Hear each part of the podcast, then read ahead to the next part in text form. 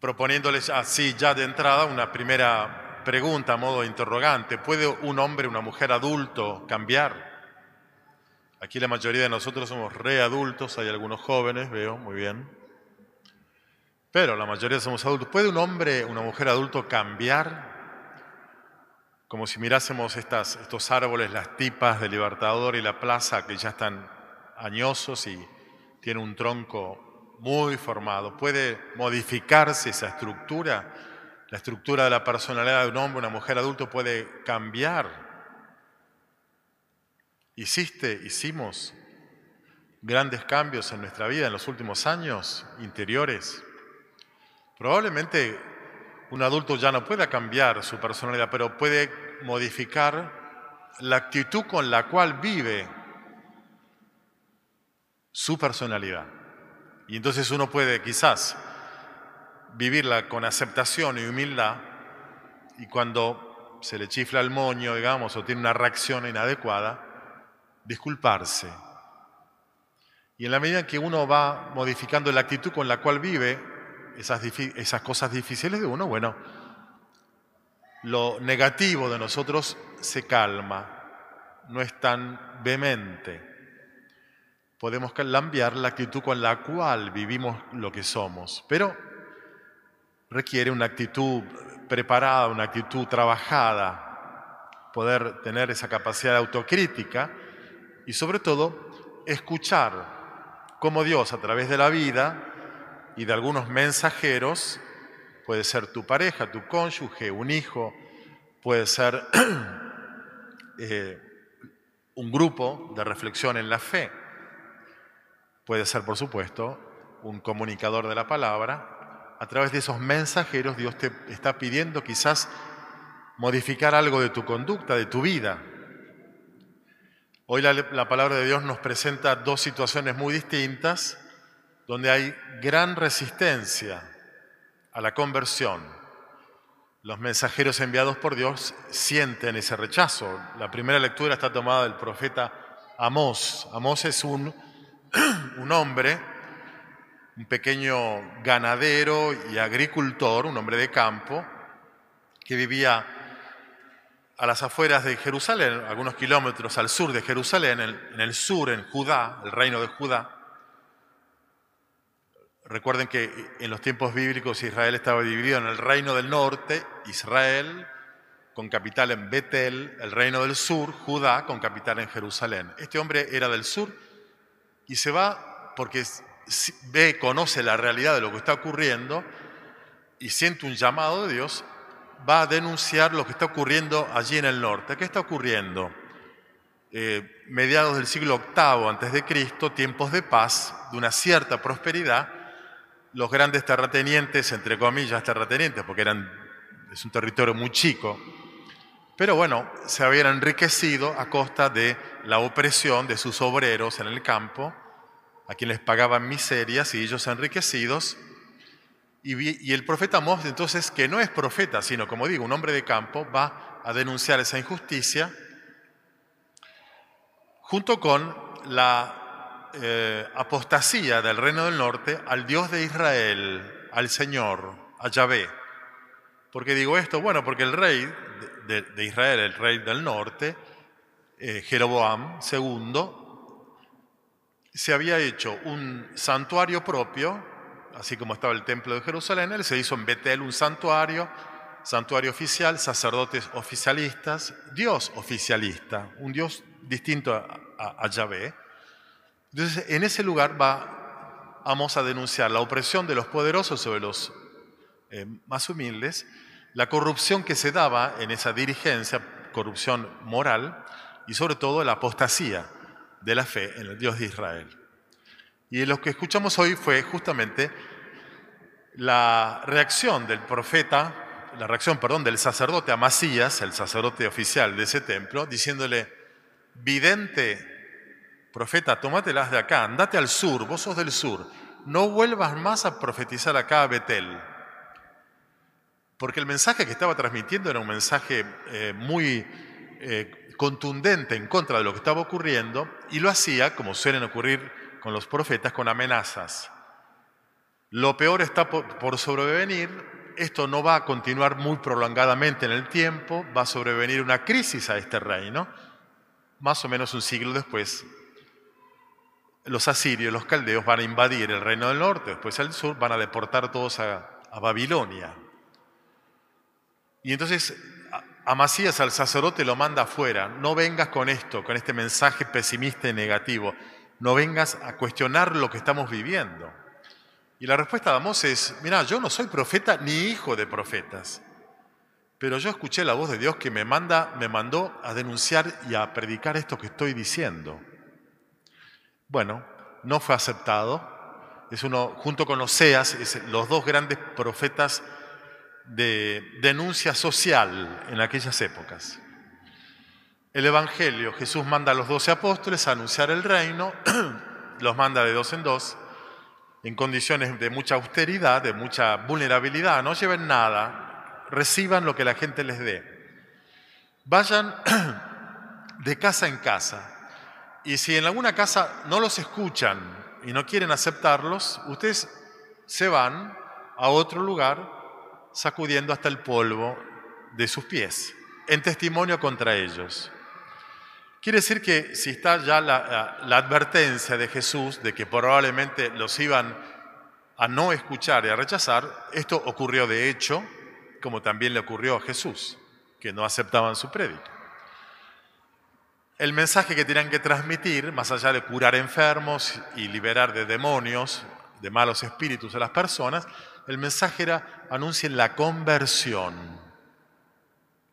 el cambio de conducta, el cambio de vida.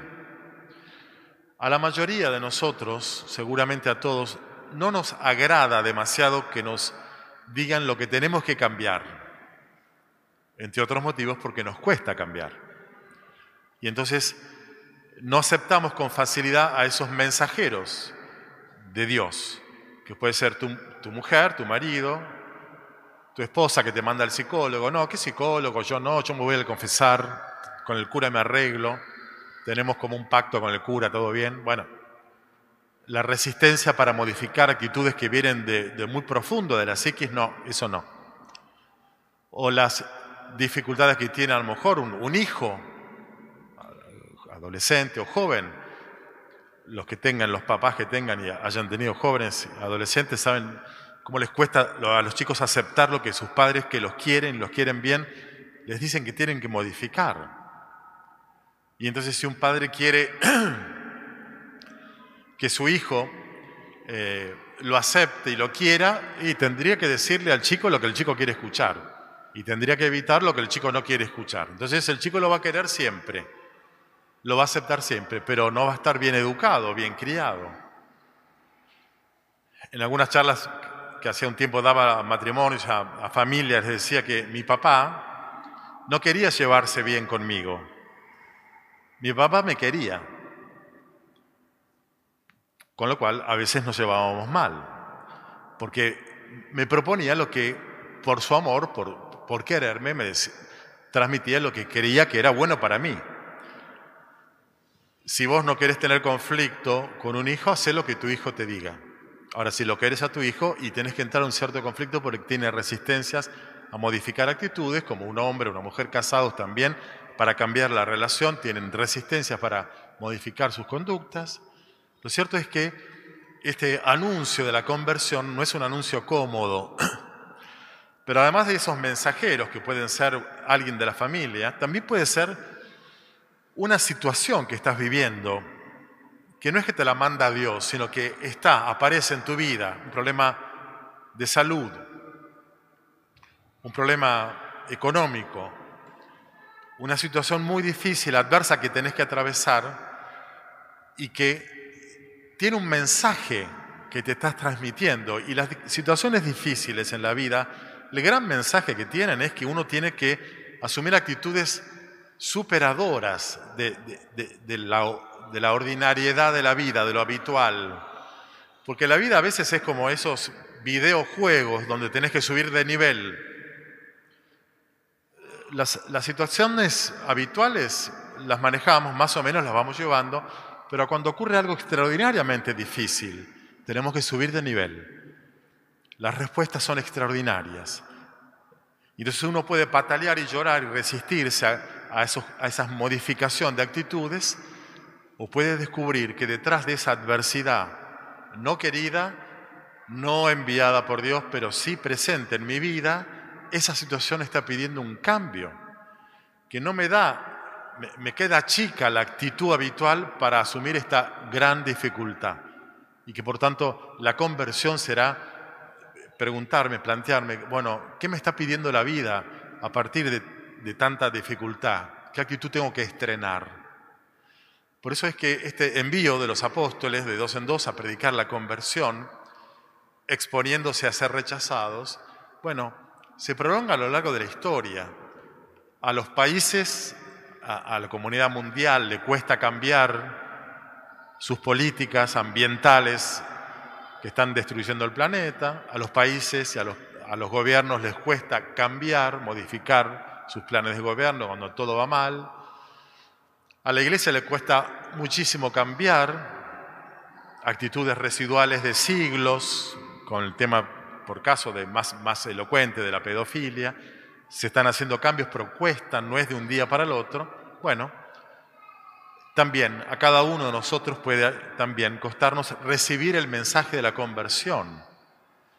Y lo que le pasó a Amós, lo que le pasó a estos discípulos, también nos puede pasar a nosotros porque no aceptan eh, nuestro pedido de conversión a los demás o porque nosotros mismos nos resistimos a cambiar. Y termino con este pequeño detalle que dice el Evangelio, que donde los discípulos fueron y expulsaron demonios. En aquellos tiempos los demonios tenían que ver con traumas que la gente hacía que las conductas de la, gente fuesen inexplicables psíquicamente, ¿no? Bueno, yo creo que hoy un gran demonio que nos, nos asola y que nos, que nos eh, posee es el de la desesperanza.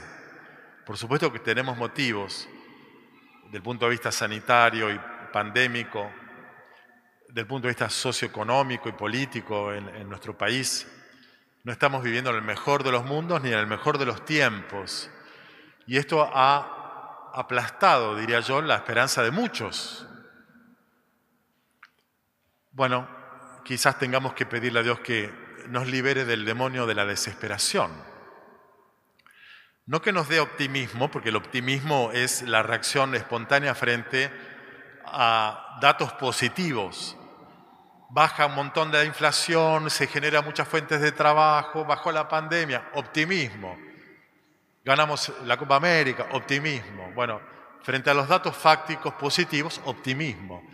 Pero la esperanza es otra cosa, no es optimismo. La esperanza no está anclada en datos estadísticos positivos ni en hechos de la realidad que van pum para arriba. La esperanza es justamente vivir la historia con todas sus coyunturas, gratas o ingratas, favorables o adversas, y mantener firme nuestra actitud espiritual de seguir caminando, de no caernos y bajar los brazos, no porque las cosas estén funcionando bien, sino porque Dios me promete que finalmente todo pasará y que la vida está garantizada, no eh, eximida de adversidades, pero garantizada finalmente.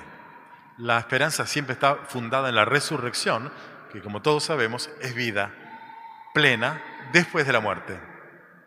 Bueno, Pidamos al Señor que estas pequeñas muertes que nos van, estos pequeños o grandes, dolorosos tacles que nos propone la vida, que nos hacen caer, pequeñas muertes ¿no? que tenemos, que no nos sepulten anímicamente. Pidamos que ese demonio de la desesperanza sea liberado por el anuncio de su palabra.